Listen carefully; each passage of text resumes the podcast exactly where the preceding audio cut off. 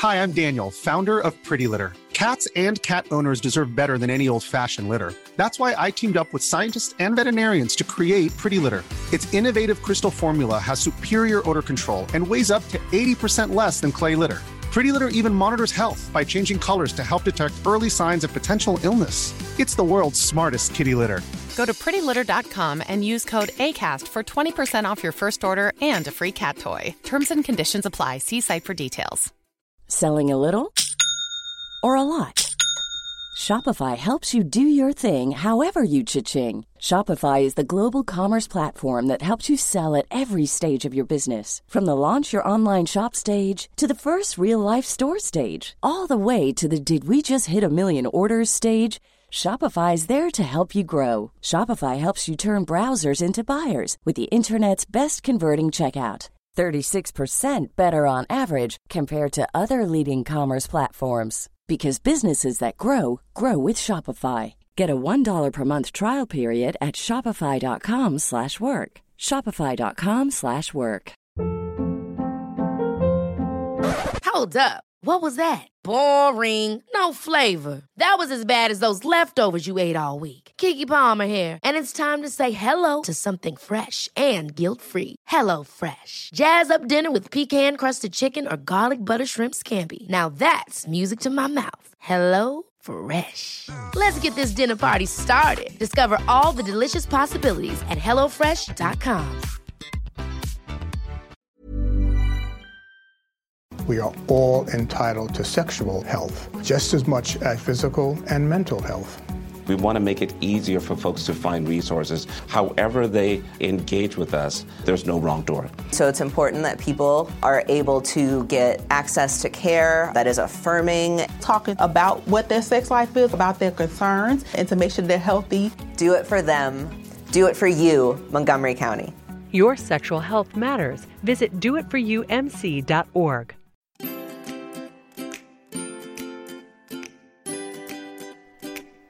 Phones to silent, doors to cross check, hold on to your hats.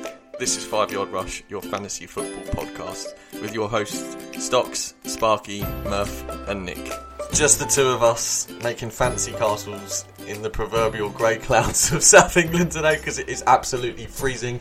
Rush Nation, how you all doing? Just me and Murph today. Murph, how the devil are you? Very well, sir. And yourself? Yep, I'm good. I'm good. How was your hiatus last week? Lovely. Absolutely lovely. We're in the West Country, and, well, you know, I was going to put a bit of a gambit in here. I was off. I was getting Mark Sanchez a deal, but uh, truth was, I really was in the West Country um, with my wife. Spent a few days away eating some gourmet cuisine in some very lovely places. Um, it was brilliant. He's got a terrible life, folks. Yeah, it's hard. It's hard. It's hard being me, married to my wonderful wife, who gets some amazing opportunities from time to time. So uh, yeah, it was absolutely brilliant. Thanks for asking. How was uh, how was the pod with Le'Veon Bell? I mean Sparky. Yep, it was difficult. The bell told once again he's not here this week. But to be fair, it was fun. It was like the old times, and there was laughs, and it was also freezing last week as well. I mean, it's not quite as cold as Chicago and places like that, but they've got snow. But for us Brits, this is this is moderately cold. yeah, I think we're hovering at about five degrees at the moment. It's which... colder than that. it was colder than that at work this morning. Anyway, I digress. Go find us on all your favourite podcast locations because we're out there coming at your eardrums. Two pods this week. Got a Thursday pod in which we have a guest, Murph. Yeah, we do. It's going to be a really, really, really fun uh, podcast. So, over the next four weeks, we're actually going to bring guests every week. Um, so, this week's guest is for those of you that have kind of at the stage of the season now, you have watched your team underperform, not got much to be excited about. I'm thinking of myself as a Bucks fan, Cardinals fans, Bills fans, Jags fans, Raiders fans, Raiders Giants fans, fans, Giants fans, about half the league. So, and and we're going to actually take a, a, very, very, very early look into the 2019 draft with a very special guest who uh, has got a lot of experience in this area. So please do download and subscribe Tuesday and listen to this pod, which you are, which is good. But also get ready for Thursday's pod because it's going to be an absolute barnstormer. It sure is. I mean, I'm going to be honest, Rush Nation. I'm going to learn some serious stuff because my college depth knowledge is pretty poor. In fact, I'm going to say minimal. I I ha- don't really know anybody apart from you know Bama, Clemson, and I still probably couldn't name you many of their players at all. But it's hard. You, you know, this isn't like a league where there's 32 teams and uh, and stars every you know play in, and you've got 10 year, 15 year veterans. This is a, a you know college where it turns over every three or four years. These players play probably two, two maybe three years at sort of the, the top level, and that's it. And not to mention, there's hundreds of schools in many divisions across the country. So you've mentioned some of the big ones, but there's a lot of smaller school programs out there as well. And um, this is going to give you uh, an, a real top level insight into how it kind of works. Um, not the draft itself, but the prospecting, who is likely to sort of potentially come off from a fantasy perspective. So if you're in a dynasty league and you're sort of preparing for the worst this year, then you should be able to get a couple of early hints and look at players that you want to seriously look at well before the draft. So it's a very early look. There's not going to be a, a very serious predi- uh, you know prediction or projection that who's going to go one or two because we don't know the draft order or players haven't even declared yet. So there's a long way to go. But it's just really early days Pardon, and, and depending on how well it goes, we might get him back on and, and do a, a deep dive maybe later on Fingers in the crossed. off season. Fingers crossed. It would be. It's going to be good for me anyway because just to increase knowledge of the you know college game is useful. Um, for a fantasy perspective, like Murph said, knowing the players that are coming out. Again, like Murph said, it's early. We don't even know who's declared yet. So this is just, uh, and quite a lot of it's defensive players as well, which isn't that useful for fantasy. No, we are going to focus more on the offensive talent. You'll hear the name Nick Bosa a lot in the next four or five months, but we're going to try and stay a little clear of him. Um, focus more on the offensive talent and from a fantasy perspective, getting you ready for your 2019 dynasty draft. So it is a very early look, but and again, the season's not even over, but we first thought it was a really good time for those of you a bit disillusioned with the season and your fantasy season so far. Perhaps you found us a bit too late and not been taking some of our waiver claims very early. This is a way for you to get excited still, enjoy the rest of the season, but maybe get ready for those college playoffs that are getting ready to start uh, and enjoy January as those really intensify and kick off. Talking of college playoffs, Boise State, your blue pitch is horrendous. Absolutely horrendous. And they play in blue. As a colourblind male, that was very difficult for me to. I, I would not want to play defence against Boise State at home, let's put it that way. Moving on to today's show. Oh, wait, wait, wait. Could we, could we give a shout out to the Central Michigan Chippewas, the team of the pod? Fire up, Chips. It's just, um, you know, we, we've adopted them thanks to your canon stat from a few weeks ago. Oh, there's another. It's not a canon stat, but there is something canon related coming in the next couple of weeks. Oh. It's going to blow your minds, guys. This I can't wait for. There's going to be. Oh, well, anyway, sorry. So they finished up their season on Friday against Toledo at Toledo. Um, and it was a pretty rough affair. We actively live tweeted after every single tweet on their account. Uh, I shared a post uh, a couple of days ago on on Twitter. It was uh, a real fun experience in some ways to watch a team that has been it's had a, a tough year. I think it's probably the best way to One to and say- ten. One, yeah, uh, it's been a, a tough year for them. They lost uh, 51-13 in this one, and there was after the first play for Central Michigan, which went for a first down. They didn't have a first down until the fourth quarter. They changed quarterbacks. They changed, you know, different receiver sets. They had one receiver that effectively was getting uh, most of the touches. They didn't really run the ball all that much, so it was a, a very, very difficult experience. And then in the, in the end, they got 13 points, uh, including a defensive score. So it, there was something to cheer after two and a half hours of investment of watching what was probably one of the worst offensive performances I've seen. But listen, one and eleven that they finished this year. Uh, we interacted with some fans. Shout out if you uh, interacted with us over the over Friday night. Um, it will get better next year, I promise you. Because I'll be honest with you, it's probably not going to get any worse than what we've just watched. So, uh, shout out to Central Michigan. It was great hustle in the fourth quarter just to put some points on the board, and they kept going. The D was pretty good actually. They had to deal with Just let up 50. but they had short field all day. They, you know, the first five drives, I think four of them started inside Central Michigan's uh, half. So you know, there's not much you can really do. They they had a lot of key stops when it counted, and they, they kept it competitive. If there was an offense there, probably would have been more competitive. But no, it was. There's a lot of signs there that it, it could be half decent with a decent recruitment class. So just give it some time for next year. But just wanted to give a shout out for that, and just thought it was, uh, you know, new team of the pod. We'll give a weekly update into their season next season, but they're done for the year. Go CMU. Tuesday's pod, standard really. News, waivers, winners and losers, which I have to confess I haven't done yet, so they will be on the fly. Got some Murph on the streets. He's confessed already that stats this week are thin. Yeah, I mean, other than the milestone that Tom Brady beat Peyton Manning's all-time yards record. Is that a stat from the streets? No. Oh, good. I was going to say, because if you've limited it from three to two already, we're in trouble. no, if not. But I didn't want to put that in there because it's a bit too mainstream. We like to go a bit more niche on the streets. Um, I've heard and that. just an FYI, they didn't stop the game to give him a certificate. Okay, I thought good. that was really key to, to highlight Well- that it wasn't stopped for that. So it's just a Drew Brees thing. You don't want Maverick Murph tweeting at you getting upset about the certificates. That's for sure. No. Let's do some news. Okay. So, Noodle Legs himself has been suspended for one game for his role in the Royal Rumble between the Jags and Bills.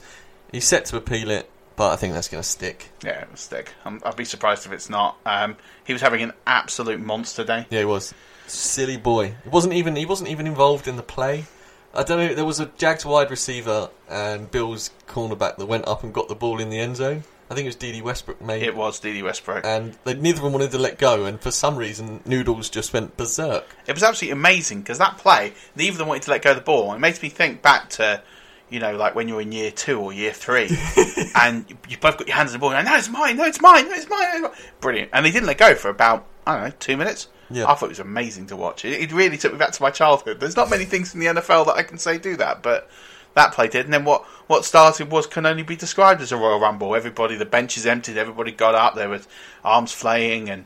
Um, yeah, Noodle Legs himself decided to throw some punches, and they went all the way down the tunnel, and they still were throwing punches. Um, silly, silly boy. That's definitely cost the Jags the win. It's cost someone a job in Nathaniel Hackett, just uh, slightly jumping forward here, who's lost his job after a couple of seasons as the OC.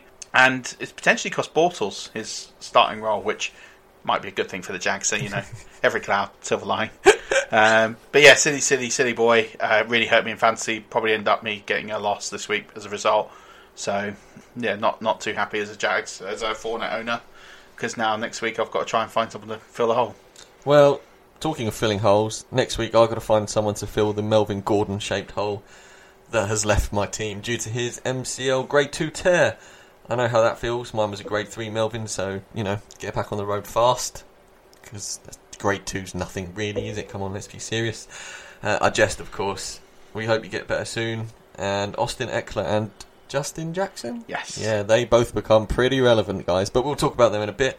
He's set to miss a few weeks, should be back by the end of the regular season, whether that means 16 or 17. If he comes back week 17, that only hurts the people who are playing in week 17 leagues. And if you're playing in a week 17 league, change that up because it's terrible.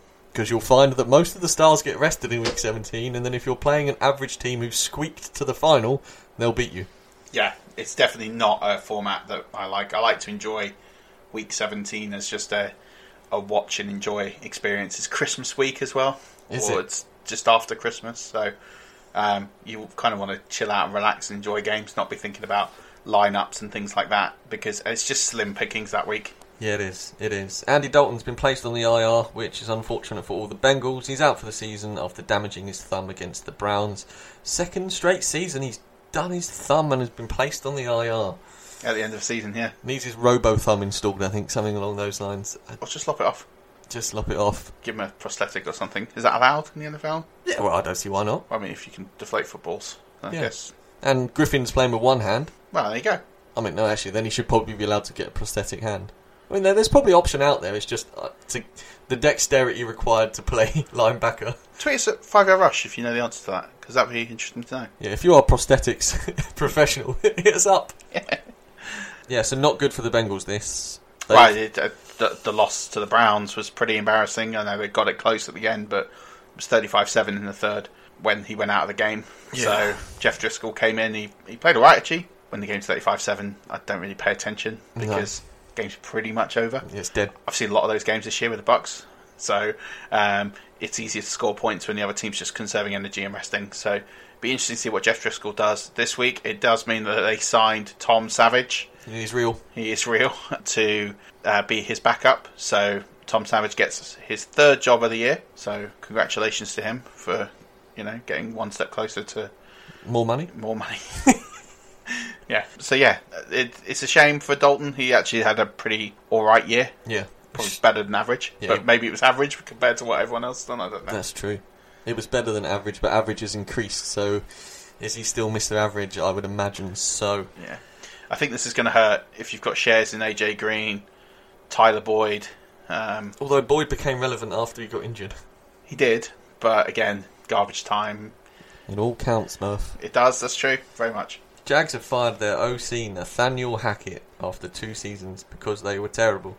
No, no, it probably wasn't just because they were terrible. I mean, the Jags are imploding all over the place. Yeah, they benched Blake Bortles, got rid of their OC. Quarterback coach Scott Milanovich has Yep. been promoted to the play caller. I don't know anything about this Scott chap. Um, Well, I mean, he's been he's as coach Blake Bortles for a couple of years, so yep, that says enough. Um, I mean, that's a tough enough job. I've not seen any improvement in, in, in Blake Bortles in two, three years. So whether that's just because Blake's limited or I don't know, it's hard to say. He's going to have uh, Cody Kessler under centre uh, week 13, so mayhaps we might see something more adventurous. Uh, I don't really know what you can do with a three and eight team. With uh, I quite like Cody Kessler. I think he's all right. He doesn't really turn the ball over. He doesn't make a lot of mistakes. He's not Mr. Impressive. He's not going to throw loads of deep balls. He's not going to give you a Fitzmagic effect where he's going to just start lighting it up. But he, you know, he's almost a bit like a, a Mullens. He'll come in, he'll do a job, oh, don't talk to me about Mullens. keep some, you know, keep completions relatively high, and create some plays, get the odd touchdown. You know, he won't he won't be a massive fantasy ad, but at the same point, he won't be a, a real bust either. I think yeah, the Jags could just eat up Bortles' cap next year and just send It's a lot away. of money. They just extended him last year. Yeah, but only for one year, no. Uh, yeah, it's a two-year deal he got, so Yeah. he's got to have one year left.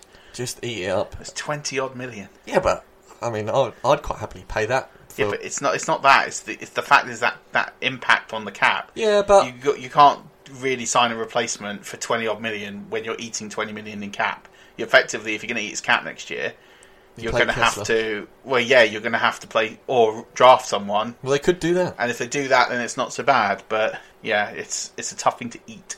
at that kind of cap hit. Yeah, I don't fancy trying to eat twenty million dollars worth of notes. what a waste! What a Well, waste! Paddy Mahomes would just put ketchup on it.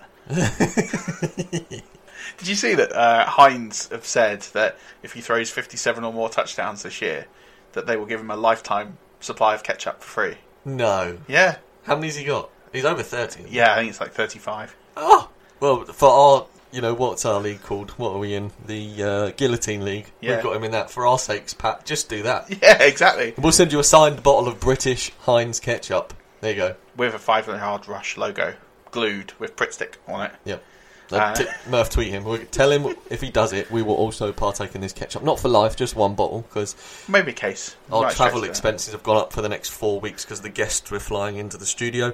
That's true. That's not happened. So for those of you who don't know what a guillotine league is, we we got invited to play in a guillotine league. So it's basically eight teams. It started mid-season, so it started after week ten, I believe it was, um, to last till the end of the season. So weeks ten to seventeen, and it every week the team with the lowest points gets cut and their roster gets dropped, and you have a thousand dollars in FAAB budget to make blind bids to sign the players that get dropped. So, the, to give you an example, this week the team that came last, so sixth, because there were six remaining teams, uh, has Todd Gurley, Julio Jones, Stefon Diggs, who out of those three we're probably not going to touch. This is the kind of riches that you kind of get in a league like this. So it's about laying out as much FAAB budget as you can for these. So we picked up Mahomes.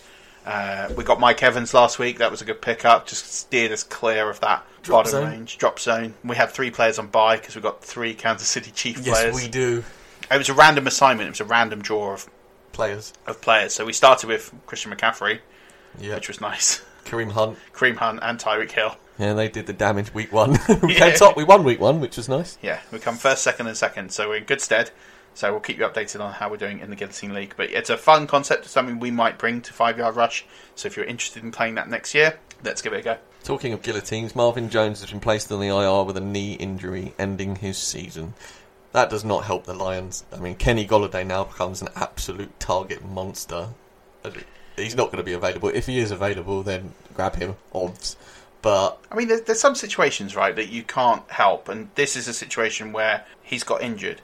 But when you looked at the Lions at the start of the season, all right, new coach Matt Patricia, you didn't quite know. We knew that the, the defense wasn't great. We knew that the offensive line was a bit shoddy. But you looked and you had Matt Stafford, Kenny Golladay, Marvin Jones Jr., and then you had Golden Tate, and then they drafted uh, Kerryon Johnson, and they picked up LeGarrette Blount, which, regardless of what anyone says, if you're inside the five yards, you know, the goal line, he's going to push it in just the size of him. So you've made all these additions. You've got, I thought, you looked at that, and said, that's one of the deepest wide receiver cores in the league. Up there with Kansas City, Pittsburgh, the Buccaneers, Atlanta.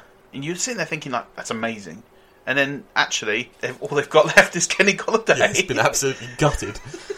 You've got Kelly Golladay and LeGarrette Blount this week because uh, Kerryon Johnson's probably not going to play. Probably not. I hope he doesn't, just because if he get plays again, he could get re-injured, and that'd be the end of the season. I could really do with him in my dynasty team for the fantasy playoffs. Yeah. That's if I get in after my loss this week, which stings. Yeah, I lost to Josh as well, so shout out to you, Josh. Thanks for that, buddy. I also lost to you last night thanks to Corey Davis having a 21.5 uh, point game when a 19.5 point game would have meant a win for me. So, yeah, cheers for that. I pretty much had written that game off as a win already and Ah. then woke up this morning and was like, oh, I've lost. Not pod favourite Corey Davis. Big up you, Mr. Davis. Oh, Marcus Mariota had himself a game last night. A losing effort. Yeah, yeah, of course, but and a fantasy, he probably did you fairly well. Well, we, we did say pick him up uh, if he was fit. You know, we mentioned this in the in the pod I think two weeks ago. Yeah. Um, that he was in our article, uh, which has gone out today for today's one. So keep an eye on that on all32.co.uk uh, for waiver ads. Yeah, I mean Marcus Mariota last night he had 22 for 23, which is pretty accurate. 303 yards, two touchdowns, six carries for 28 yards, and just a casual 22.9 fantasy points. Yeah, he was actually perfect until the final two minutes of the quarter. Uh, two minutes of the end of the game. Wow. And yeah, I mean, w- one errand throw, I'll let you off. Yeah. Marcus. But Mike Vrabel's discussion of this, so he was asked what he thought of Mariota's performance and read out the stat line. And Mike Vrabel's response to this is stats are stats. I'm more focused on the loss. Yeah. Cheers, Mike. Thanks for the insight. I tell you what, don't apply for a job in the booth because I don't think I could deal with that kind of talk on a Sunday, Monday night. Or the podcast. Don't think you're coming on here either, chap. No, I lie. I'd probably take Mike Vrabel. Yeah, I would. If Vrabel, if you want to come on, you just let us know. Yeah, listen, we'll, we'll take your insights, even if it is just stats are stats. We'll help pad it out a little bit. So we talk about the IR, and pretty much it's always about players going on it, which is sad because most of them are owned in fantasy leagues. This is a reverse IR. Rex Burkhead is back, and I don't know how I feel about that as a Sony Michel owner. I don't think he's going to affect Sony Michel. I think if he's going to affect anyone, it would be James White. Uh, but I've got him in my American Dynasty League where it's a big money league, so I'd rather it affected Sony Michel. You can't have it both ways. I can, I can. Let's go White over M- Michel as people I don't want to be affected. Okay. He might not affect anyone. No, he might not. Um, he might not even play that much. You don't know how fit he is after being on the IR. I mean, I imagine he's been training and stuff, and his game fit. Do the Patriots change how they go at the moment? I think they're they're sort of plodding along. They're not really setting any worlds alight, but they are winning games. So uh, they got a couple couple of tough games. I think they got the Vikings next. Mm, yes, possibly. So I think they've got a, a couple of. They uh, do have the Vikings next. So they've got a couple of tough games coming up, and I think uh, any extra pieces at this stage is always going to be useful. So he's not someone I'd rush to add, but if you've kept him for all this time for some reason, then you know, keep him. I'd assess for a week, see what he does. He's probably not going to be heavy this week, but maybe it's one to consider for the fantasy playoffs. You just never know. I'm not overly enamoured by him. He's not someone I really considered for the draft. No. So I urge caution, but you know what? If you're sitting there at two and ten, maybe it's a punt. You never know. Yeah, if you're sitting there at 2 and 10, you've probably given up. Well, yeah, we hope not because we don't like people like that. No, we don't. We do not. Colts coach Frank Reich announced that the veteran tight end is being shipped to off-season ending injury. The veteran tight end. Murph has killed me with his Oh, notes sorry, there. Jack Doyle. Yeah, I knew it was Jack Doyle, but I was just reading the notes straight off. I was like, mm, veteran tight end. Yeah, it was put together slight haste. Yeah. So Jack Doyle has been placed on the IR. So we went from coming off the IR to going back on it. Yeah, he suffered a, a really nasty kidney injury, which just doesn't sound good. I don't know what play it was on. I don't recall to have seen him get injured on Sunday against the Dolphins, but yeah, shame. He's just one of these again. We were talking about this before the pod, the the rule of sixteen that we have, which is just a player's going to play sixteen games. And Jack Doyle just fits into that. He's never one I'd consider for a draft. Just I just don't ever think he plays 16 games. So it's a shame for him. Really good player, caught a touchdown in the game. It's you know fancy in a position that has just been absolutely decimated this year. Um, It's not over yet. it- We've got another one next on the notes. oh yeah, of course we do. Um, with Jeff Heuerman now, he has gone to the IR with broken ribs and an injured lung. yeah, that sounds painful as well. Yeah, that doesn't sound fun I think it's a bruised lung, actually, which is just as bad. Like, how do you bruise an internal organ? That is some hit. Yeah, that is some hit. So the tight end position, which was already pretty weak, has just been absolutely decimated now. And for waiver pickups, we you'll hear it when we get there. Yeah. There, there is two names, and, and that is it. There isn't a oh well, you know, you could consider this for a long term play or uh, a fantasy stash or just a, a general punt. No, there's two names. That's it. That's all you got to consider. And if you didn't take our advice last week and pick up Cameron Brate, then you're slightly in your own fault there for not picking up Cameron Brate I- I'm week. just going to throw it out there as well. One of the names is already mentioned quite a lot on the podcast, and the fact he's this minorly owned is frustrating. But you got to remember, from when you first mentioned him, he was 0.1% owned. That's true. That yeah, all the percentages are mine. They're all mine. All yours. One Uh, last piece of news. Yeah, John Harbaugh is refusing to name his starting quarterback for Week Three. John, play Lamar Jackson. Well, he's going to play Lamar Jackson. This is just the most pointless. Yeah, but why? Why just say "No, no, no, don't know who's playing? Just, just play your boy. because he wants to keep he wants to keep him guessing. He's like, you know, really want to keep the opposition guessing this week. It's a big crunch game. I've got a question for you, Murph. Who should I play this week at quarterback in Dynasty? In, not in the league we're in together, in my other league. I've got Matt Ryan at Baltimore, or Lamar Jackson against Matt Ryan. You're going to say Matt Ryan here, aren't you? Yeah, of course I am. But Jackson's scored over 20 points the last two weeks. He can't throw a football. That doesn't matter. He's got wheels. He's got wheels. Yep. Yeah, I mean, he has got wheels. But and and listen, the Falcons D isn't great, but no, I, I just think you've got to play Matt Ryan. Yeah, I'm going to. You've just got to, you've just got to play Matt Ryan because at the end of the day, you know Matt Ryan could can throw the ball around. Yep. He's, he's he was having a good year to the last couple of weeks, and But the Ravens D. The thing is, I'm probably going to play the Ravens D as well because I've got the Vikings D, but they're playing the Patriots, so I don't fancy any part of that. no, no, no. And then I'll be playing the Ravens D against Matt Ryan. Yeah, but that's all right because It sounds- things like sacks. Sacks is a great way for you to make points and not be bothered. especially in this league because it doesn't you don't get punished for points against really No. it's all about sacks forced fumbles and recoveries So that O line's been beat up a little bit. He- He's going to get put down the floor a few times. He'll throw a few away because he's smart and he's experienced. But yeah, I don't think there's a problem starting both of them. oh i've just had $20 credit added to my pristine auction account Huh. spending that tonight Hey, ah, that's it that's our news done son yeah. There's no other news. I think the one other piece which is come out is we might expect uh, DeSean Jackson to potentially go on IR at some point today. He's gone to get a second opinion to probably get placed on the IR. I think he is done. I think his time in Tampa is done. So. Yeah. It's not confirmed, hence why it's not in the news. Before bringing it up, no that's fine uh, i have one more bit of news that you don't know about okay. so vikings defender andrew sendejo now completely fantasy irrelevant Right. but I may have got his shirt signed and on its way to the studio. Now, I was going to put it up in the studio, but I thought what better way to use it would be to have a competition. Okay. So, we are going to put a podcast out on Christmas Day. We are. We're not recording on Christmas Day, we're not that hardcore. but there's going to be a podcast out on Christmas Day. Now, this Andrew Sendejo shirt is going to be a prize on Christmas Day. And there'll be a secret hashtag somewhere in the Christmas Day pod. And you can only win this prize if you tweet us on Christmas Day with the secret hashtag. What about Boxing Day as well? Oh, okay. Alright, we'll do Boxing Day as well. I, I know it was a stretch to ask people to listen on Christmas Day, but we do have some hardcore fans. No, we do. But I think if we do Christmas Day and Boxing Day, because then it gives people, if it goes out Christmas Day, and we'll preset it so it goes out early, Okay. so you can wake up before you. So before you Open your presents, stick five yard rush on while you're making your bacon and salmon bagels. You can also put it on your Google Home Assistant and let your significant others and loved ones enjoy your muse of Five Yard Rush podcast. Yep. And it would come out through there. Um, yeah, do Boxing Day as well. I think that's that's Okay. fair. And then I think what we do is on Boxing Day, we'll, we'll cut it.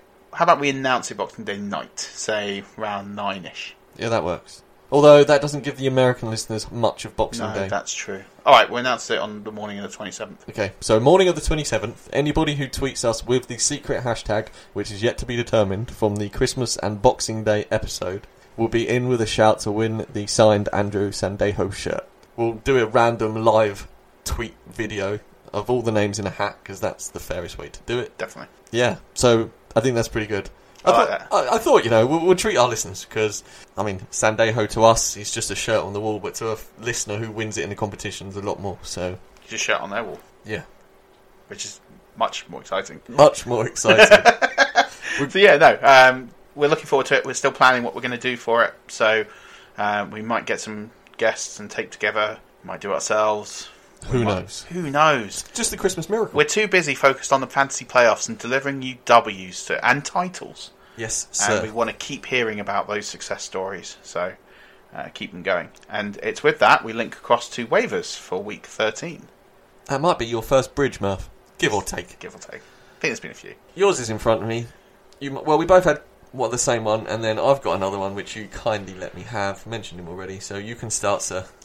So for the quarterback position, there's a lot of streaming options out there. The one for me that I think is an absolute standout is uh, Dak Prescott. So he was at, um, on by Sunday. He was the second highest scoring quarterback in terms of fantasy points. So I think he might have got past last night, but either so, he's still going to be a top five. Joint second with So- Kirk Cousins. Yeah, twenty-seven point four points. So he is a definite potential ad. And do you know what? If you're decided you're just going to play one quarterback this year, go pick him up anyway. Will you waiver claim?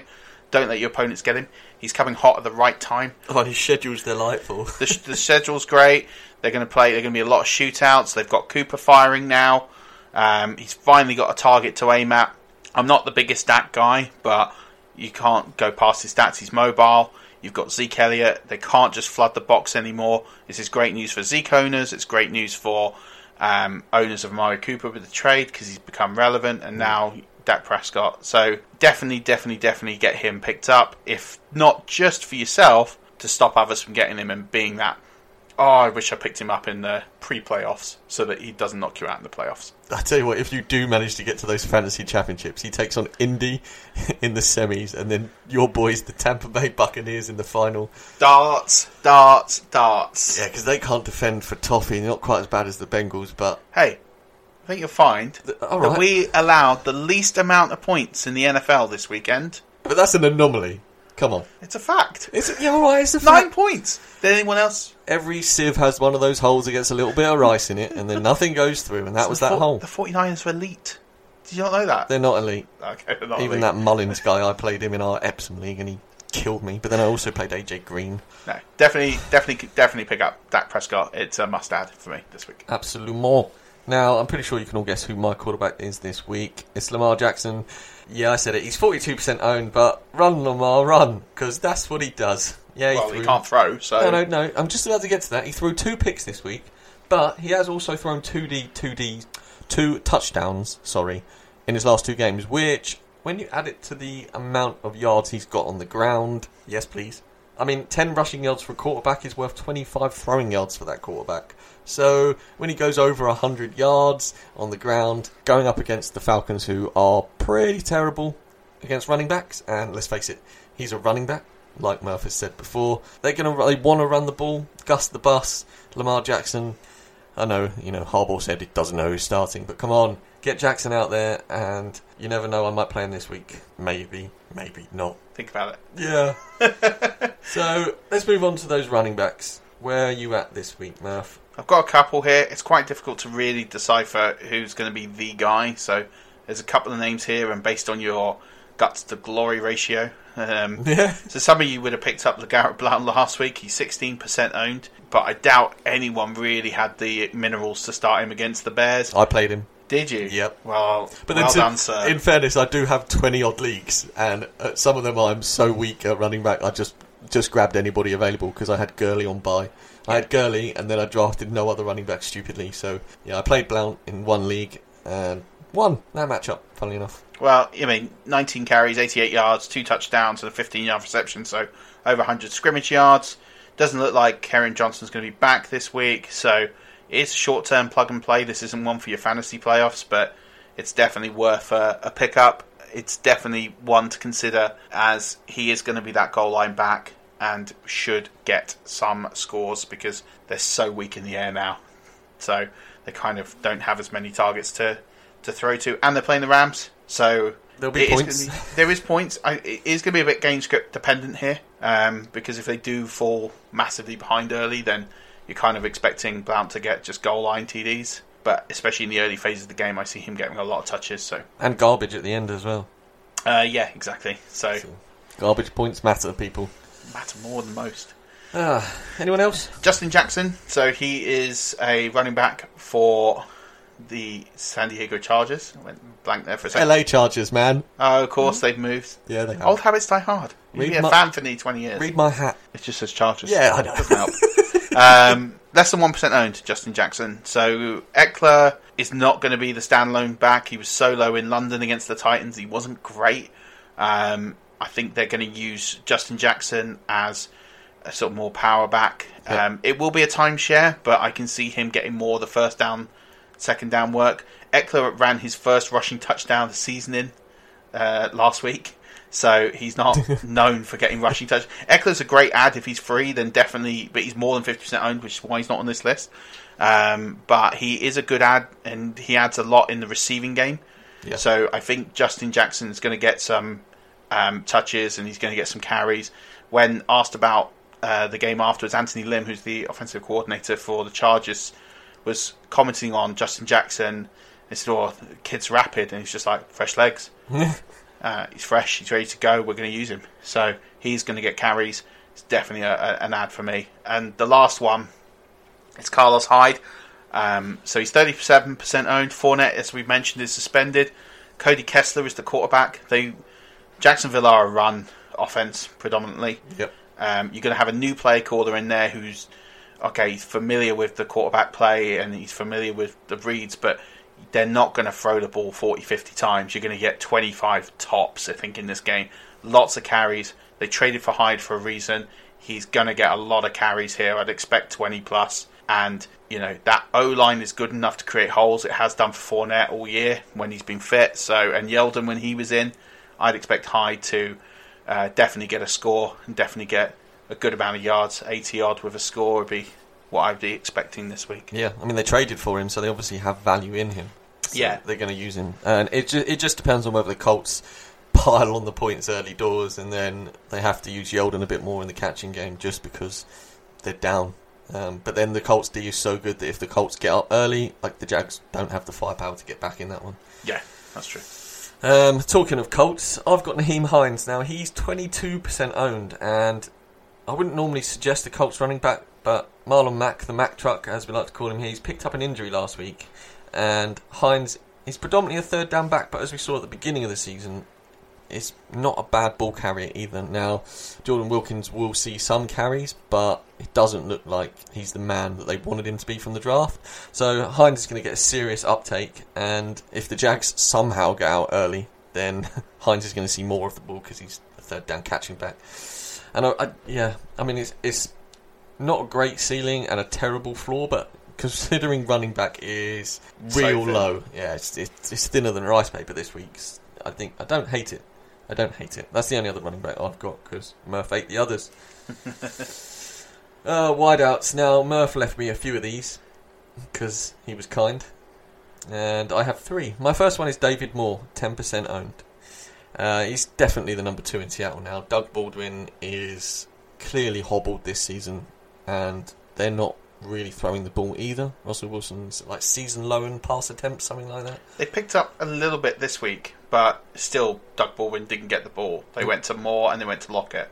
Both got touchdowns this weekend. Yeah, I mean, Moore finished with four receptions for 103 yards. If you're going for 25 reception, I'll take that all day long. It's not going to happen every week, obviously, but if it does, cash that cheddar. Um, and It's also on a good defense. You know, you're talking Carolina here. yeah, So to to be brave to make that kind of play calling, it says that there's something in the water there where they're feeling more comfortable with the receiving core they've got. To try it on someone like Carolina, you know, I think that's a bold sign. I think it's a good move. I haven't seen any of Seattle's game this week. Did Carolina's cornerbacks did they cover Baldwin as a one?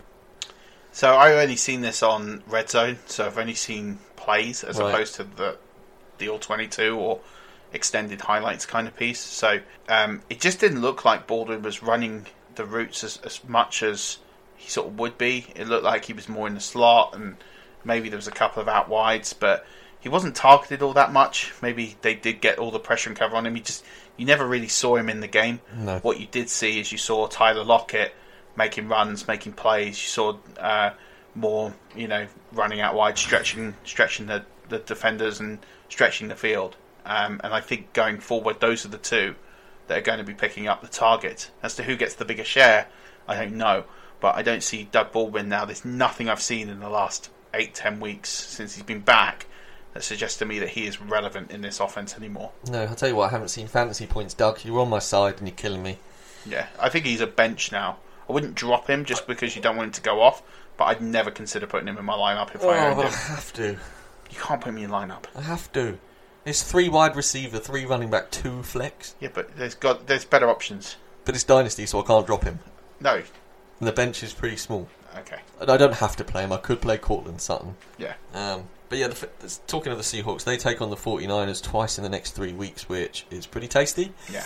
And yeah, I think David Moore is a decent ad, especially at only 10% owned. My next one is 9% owned, um, and that's Antonio Callaway. Destroying Cincinnati is pretty easy these days. I mean, I could do it. I'm 5'10, 165 pounds, and I run a solid 5'2, 40, and I'm pretty sure I could put numbers up against Cincy's DBs.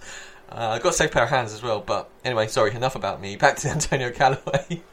Since Haley and Hue Jackson have left town, Baker has hardly thrown to Jarvis Landry, and I mean, like four targets a week. Callaway only got four, five targets, but caught four of them for 62 yards and a touchdown. The pressure's off him now, and Baker seems to really have a decent connection with him. So at, at 9% owned, he's a flex wide receiver three, but if he's putting in those numbers each week, you're going to take 11, 12 points off your flex wide receiver. Yeah. And then my third one, uh, quick story about this guy. His name's Robert Foster. I used to play six aside with a guy called Robert Foster, but that's irrelevant. Um, I hadn't heard of this guy until this week, not even after last week's game. But one of the lads at work, Joe, came at me today and he said, "Oh, my waiver ad this week in Dynasty. This is." He said, "No one else is going to be going after this chap because nobody knows about him." And Joe, shout out to you because Robert Foster's a pretty good ad. Um, but I told him that he was on my waiver wire list and Murph had written a few stats about him, so his little heart sank a bit because he now thinks after the podcast everyone's going to want him. I'm not sure that's true, Joe. No, So, I think there's better options out there. yeah. So Robert Foster, uh, Bills wide receiver, is zero percent owned. In his last two weeks, Foster has had 105 and 94 yards respectively. I mean, it does include a 75-yard bomb against the Jags, but when you've got Josh Allen throwing those long bombs with the cannon arm he's got, it could happen. Well, he throws one, one a game. Yeah, well, if that one again goes for 75 yards, Yeah, I then agree. the uh, zero percent owned Robert Foster becomes relevant. Yeah, I agree. I, yeah, that's it. Just I've gone down a slightly more uh, traditional route. Two of these names spoken about before. First being Adam Humphries, 28% owned. Now, when I last mentioned him, I said he's a good sort of PPR stash and he's going to have a relatively uh, low ceiling but a relatively safe floor. And he's definitely worth a pickup. And if you heeded that advice uh, in the last four or five weeks when I last mentioned him, he's got as many touchdowns as OBJ and Michael Thomas in that time. Mhm. So he is a um, Winston favourite along with Cam- Cameron Brate. who we also told you to pick up. Yeah, so Humphries caught all six of his targets on Sunday for 54 yards and a touch. Um, he's getting touches in the red zone.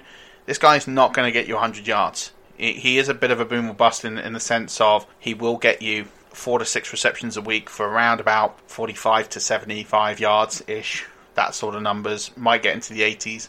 He's been over 80 once this season. Yeah.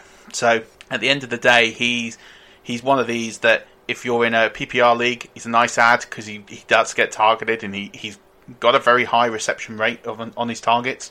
Um, so he will get you those over 10 points. So he's a nice ad. In a traditional league, the reason I think he's useful is, you know, the Bucs have got some a lot of games at home. They're a better team at home than they are on the road. Um, Winston does target him, and with DeSean Jackson, as I mentioned, might be out.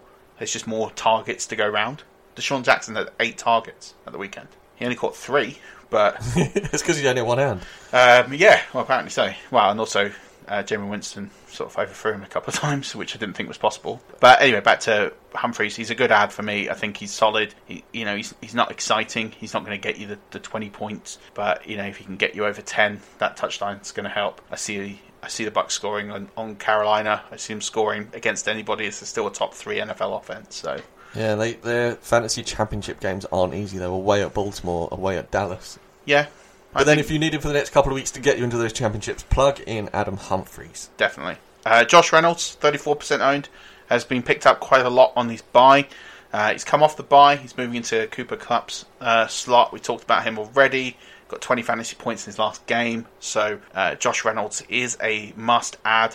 He's going to get points, and especially as the Rams start resting players, he is going to get more and more touches as they get to clinching positions. So I think that's going to be a good situation to have. If you already have him, great. If you don't, go pick him up. Now, this last one's a bit of a stretch. We kind of made a joke a couple of weeks ago in terms of there's nobody on the Raiders wide receiver core. We didn't know their names, and this is true. We actually didn't. So I went ahead and did some research, and I've come up with the name Marcell Ateman. Who? Marcell Ateman is 0.3% owned.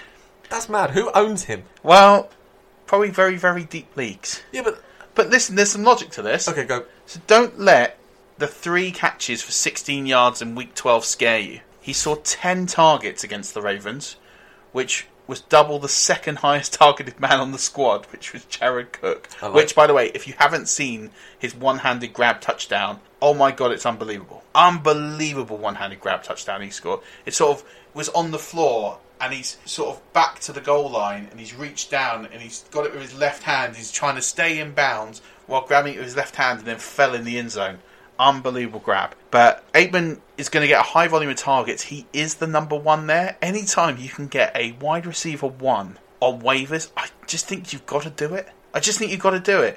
You know, at the moment, he's probably a wide receiver three, sort of a flex option. But he is the number one in that offense. He's going to get targeted and they're playing the Chiefs next week. I'm going to go and add him. They play the Chiefs, so he's going to get loads of garbage time targets. So I think it's. In fact, I'm going to play him. I'm going to add him and play him somewhere and let you know how he gets on next week. Well, there you go. See, Marcell Ateman. And I tell you what, Joe talked about deep stashes and deep names. Yeah. I bet he's not thought of Marcell Ateman, so ciao, Joe. There you are, Joe. There's one for you, and play him because I think he's going to have a decent week.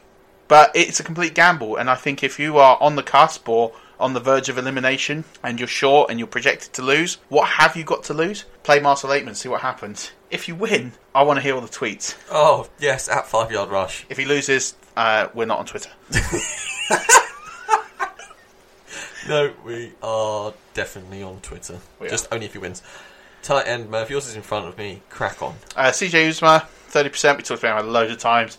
This market is so, so thin now. For me, there's two names on this list, and CJ Uzomah's one. Um, at the end of the day, yes, he's got Jeff Driskel throwing to him, so that's a slight negative, but when you've got a quarterback that doesn't know a system very well or hasn't played that many games, they tend to go up the middle and they tend to play the safer routes. So uh, that means more often than not, tight ends become very involved. If you see what's happened with George Kittle this year, with CJ Beathard, and also Nick Mullens, you see what happened when the Redskins quarterback came in. McCoy, Colt McCoy, he started throwing to um, Jordan Reed. Jordan Reed. Names just keep escaping me at the moment. Apologies. So it's a favourable matchup. They're playing the Broncos. They give a lot of receptions inside as opposed to outside. Um, so I fancy CJ Uzomah to go off and to get some points. So if you need a tight end, that's where to go. I'm really hoping that you don't because it's very thin. Right, Rush Nation, my turn. Pretty sure you're all aware of where this is going. Since week 6, this streaming tight end has scored you 13, 14, 8, 10, 6, and 12 points in PPR leagues. You're damn right, it's my boy Chris Herndon. Go and grab him. Now, he's only 9.9% owned, which I'm sure is slightly down. Oh, that's because they had a bye week, week 11. I'm sure he was up to 17 or something like that at week week 10. Chris Herndon is quite possibly the Jets' number one receiver. Uh, definitely in short yardage situations. Caught seven receptions for 57 yards against the Patriots. Now, I'm not saying Chris Herndon is going to win you a league, but he's not going to kill you. If you get 10 points from a tight end when matey boy you're playing is decimated at tight end, it's 10 points extra. And like we see, most games in fantasy, if you're playing in a good league, are fairly close. Those 10 points make the difference. Chris Herndon, still my boy, you know. I mean, the Jets are terrible. They are hot, fire, garbage, trash, everything. And if he's going to get you 10 points, then plug him in. I've only got one DST because Murph suggested the other 31 teams. Now, my DST. my DST is the Panthers. They're only 48% owned, which is about half. Yeah. But I mean, I don't like suggesting the Panthers. Um, but they take on the Bucs, and Winston likes to throw a turnover. Didn't last week. No, he didn't. It's a new, it's a new Win- Jameis Winston. Do you not know? I didn't know. It's Jameis Winston 5.0. Oh. The new and improved. Okay. so maybe not the Panthers, but No, I'm joking. No, yeah, I know you are. the, uh, the old Jameis Winston, who is the Jameis Winston of new, is going to throw a pick. And if you're in a league where points against aren't significantly damaging to your DST score, but picks, interceptions, and sacks, fumbles, that sort of thing are a decent, give you good points, then the Panthers are pretty good at this week. I think he throws more than one. To be honest, I think I think the Panthers will get ahead early. Christian McCaffrey's on fire at the moment. I think the Panthers get ahead early, and I think the Bucs are chasing the game. And when the Bucs are chasing the game, Winston just throws picks. That's what he does. That's what he's done his whole NFL career. So it's a good shout. I, I would just like to mention that I missed the fire the cannon shout when you mentioned Adam Humphries, so I'm doing it now. Yes, got to stick with tradition. Yes. Um, so I have three, and it's really down to you to play. I think these are all pretty good options. Um, the Packers are 20% owned. They're third in the league in sacks. And they play Arizona next, so they're not going to get a load of points scored on them. So the Arizona are the second worst offense in the NFL behind the Bills. They shut the Bills out at Lambeau. They're at home again. This could be really, really scary uh, for Arizona. They could put a very small number up on the board. So I fancy the Packers to go off. Uh, the Colts have been talking about them for a couple of weeks. Mentioned they've got a favourable run, so uh, they've got the Jags. They're in turmoil. They're going to have Kessler. There's no Fournette. It's a good time to have those things going on if you own the Colts D. So if you picked them up, like we've been saying, it's a good play for them. And the Titans, who have got the uh, Jets, as, as you've just been talking about. Um, McCown is probably still going to be under centre for this. The Jets have given up the fourth most fantasy points to DSTs this season, so uh, expect the Titans to cash in. They're 40% owned, probably a bit more difficult to find on that wire. So, um, yeah, give them a shout. It's just under half that, Murph, 40%. It's just under half owned. Yeah. it's actually only uh, four temps owned. It, yeah, it's getting better if we keep talking. There we go, those numbers. I'm bringing those maths takes, guys. There's one big thing that we want to talk about this week with the wire, just as we finish the wire segment, and that's uh, fantasy stashes.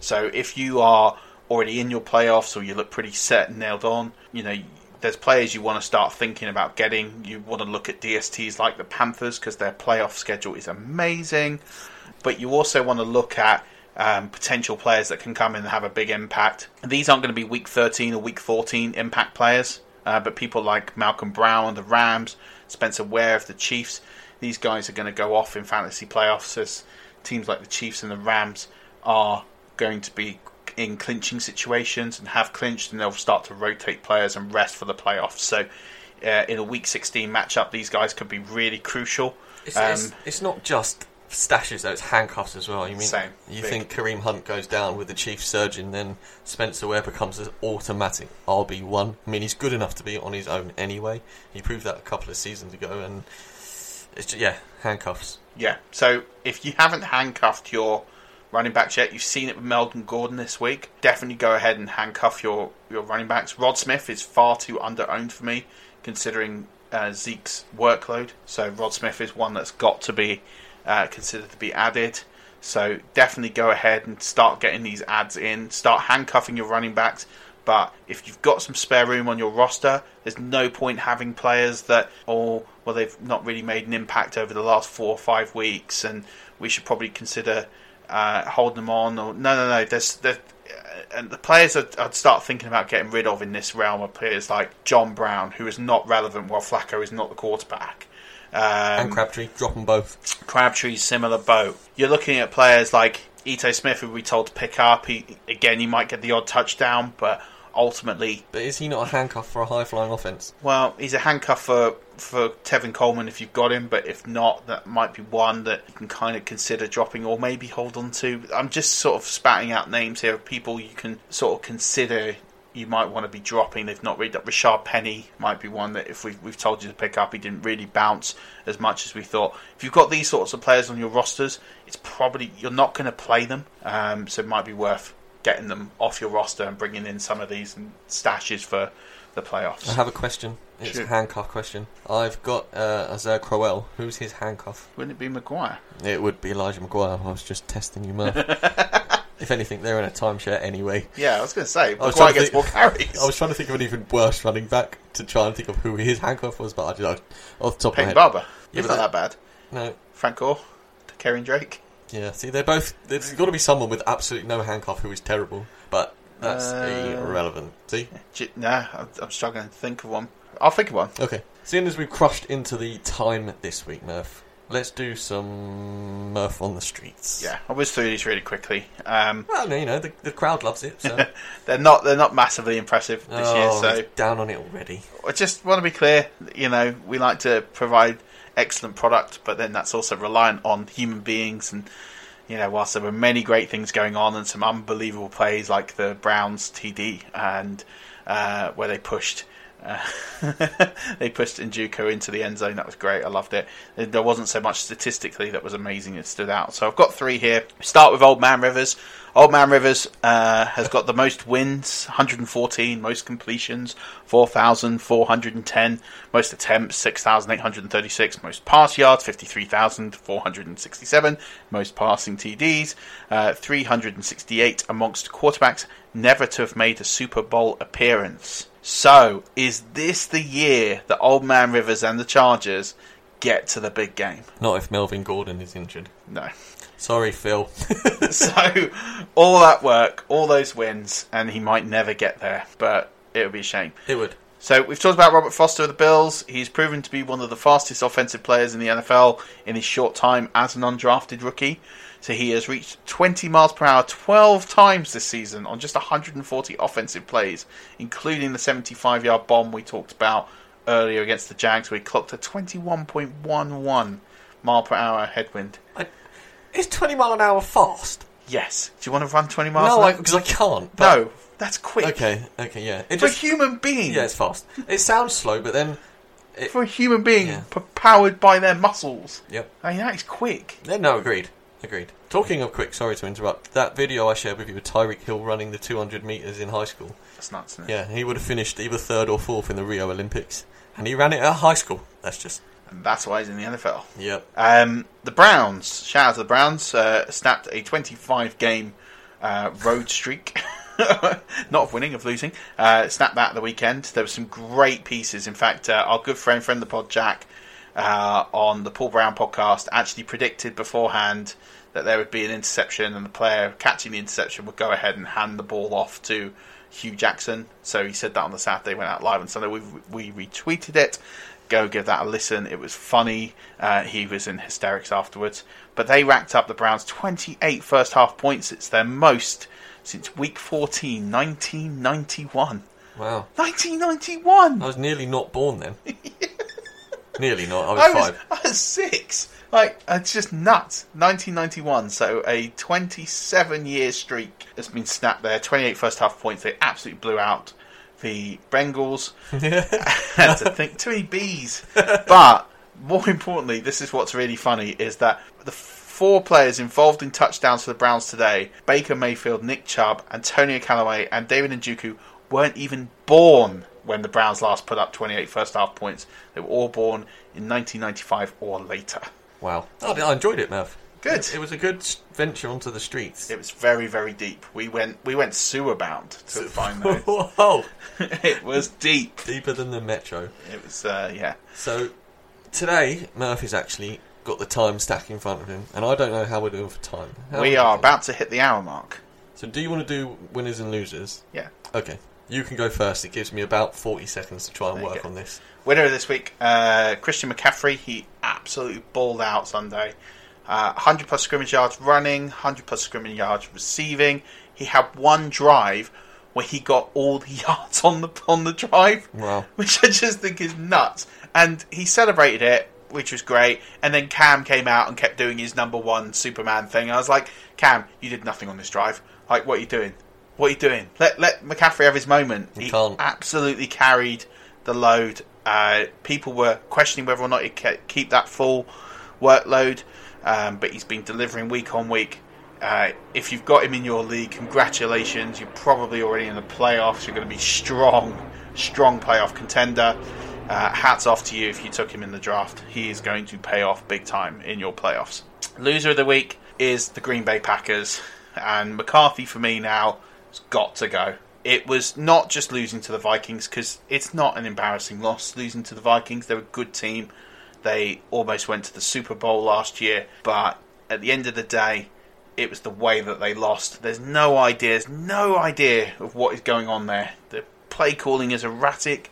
It's bizarre to watch. There's no cohesion. Players just running bizarre routes. The, the, the you know going your third and long and you're playing for a four yard reception. It just is a very very bizarre mm, world that's going on up there. They're four six and one. They've got the same record as the Browns. And to tell you how terrible they are, they're their wins since week one, where they beat the Bears and the Rodgers amazing comeback, and he did it on one leg, and oh, it was the best comeback we've ever seen, and all this malarkey. Mm. They have beaten since then the 49ers, who are heading for the number one pick, the Bills, and the Dolphins.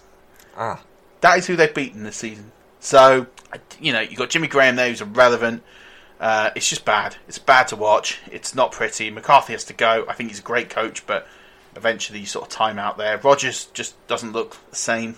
He doesn't look elite. You know, he put up less than 200 yards passing. I just think it's there's a lot of wrong there, and it's time to go. And Packers fans, enjoy Thursday's pod. Looking at the 2019 NFL draft, it's a must listen for you because, let's face it, you're already looking at the draft because your season is done. Yep. Could not agree more. So, my winner is the Denver Broncos. Now, it's been a little while since they've won anything big, but they beat you know, they beat the Steelers at the weekend in what was oh, 24-17 win. Phillip Lindsay is legit. Case Keenum looked okay. Uh, Courtland Sutton wasn't good, but in the win, it took them to five and six. And if they can win out, in which their fate schedule is pretty favourable, they can squeak into the playoffs. That would be good. As a Broncos fan, I would enjoy that. Fact about the game against the Steelers: it was never more than a seven-point game. No. Uh, also, another winner. I've got Utah State against Boise State. Now, I mentioned this earlier.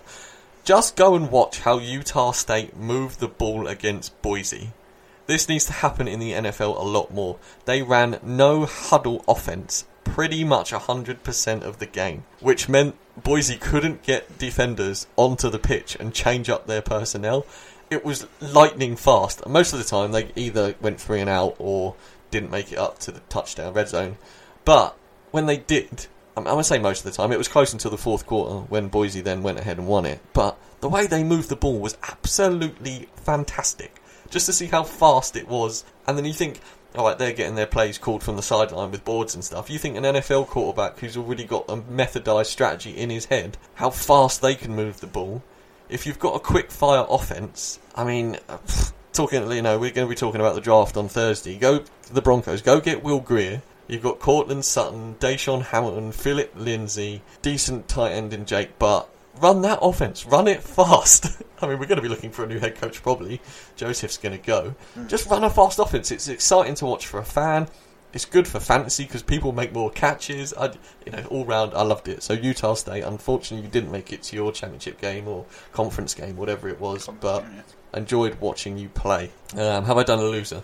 I haven't, have I? Shall I tell you who my loser is? Anybody who drafted the Jacksonville defense in round seven or above. First of all, you should not do that. I, I think twelve or above. I just think I just think now, of having seen it and really studied it this year, you shouldn't be picking a defense in, until the bottom two rounds. No, I think I would pick a kicker. I think kickers are more valuable than a defense.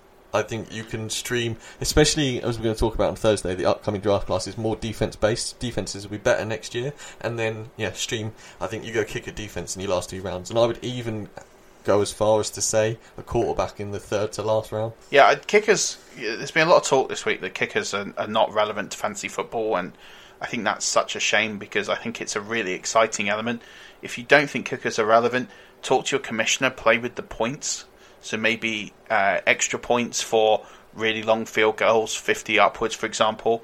You could put some extra points there. You can take some points for, and maybe you know, extra points. You take an extra point off instead of just one, make it two. Do something to make it a bit more exciting. And the need to draft a kicker, believe me, you can make it relevant if you play in a good league with a good commissioner. So the good thing with kickers is they're a bit more reliable in the sense of it's it's easier to predict. You know, you know Greg the Leg's going to be good. You know Gostkowski is going to be good. You know Tucker's going to be good. And then you kind of just, you, it's again, you're rewarded yourself for picking good players at the right time of the draft. With DSTs, and this is proof that everyone thought Sacksonville was a thing, and you know, at the end of the day, said that you know they benefited from a very kind schedule last year and we talked about this on the pod. They are not even in the top 20 defenses. And the best defenses in the league right now, what from fantasy perspective, the Rams, the Chiefs, yep. all these high scoring teams because teams like that uh, they're playing are falling so far behind they're having to chase the game and they're just throwing picks. And they're not necessarily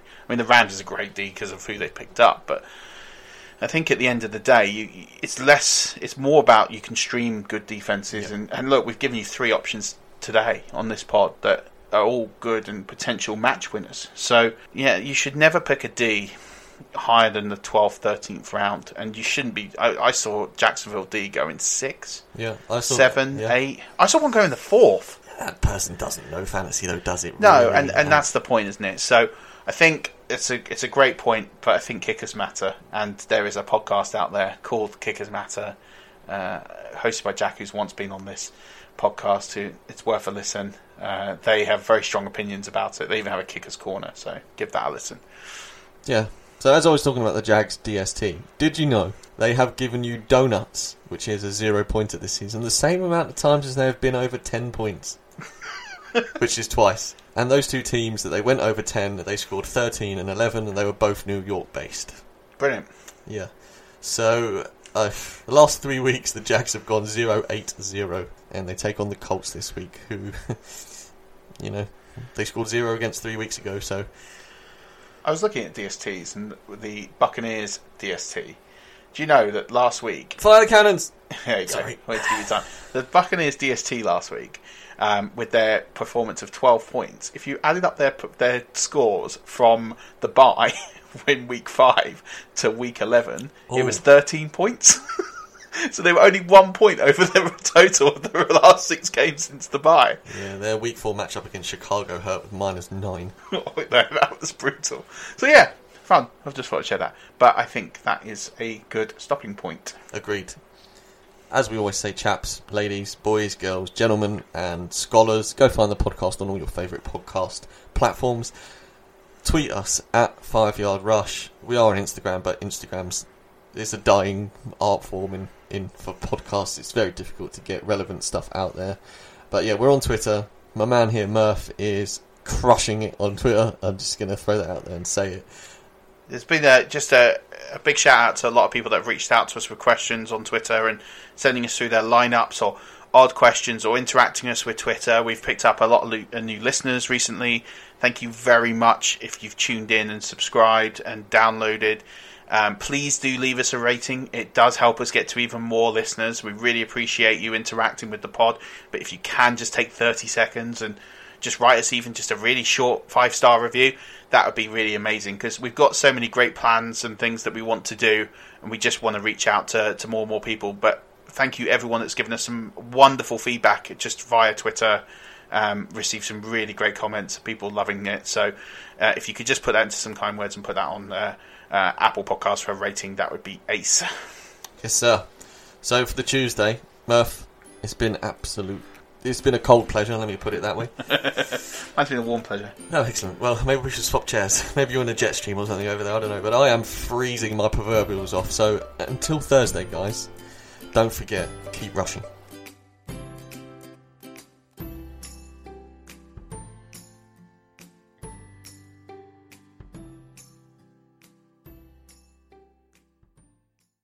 HIV is still an issue in Montgomery County. The more open we're able to talk about HIV, we treat it like any other health prevention. PrEP stands for pre exposure prophylaxis. People who are not HIV positive who may be at high risk for contracting the disease this is a good choice for you. It's just a way for you to sort of take control and say, I'm going to do this to protect myself. Do it for them, do it for you, Montgomery County. Learn more about PrEP, the HIV prevention medication. Visit doitforyoumc.org. Selling a little or a lot?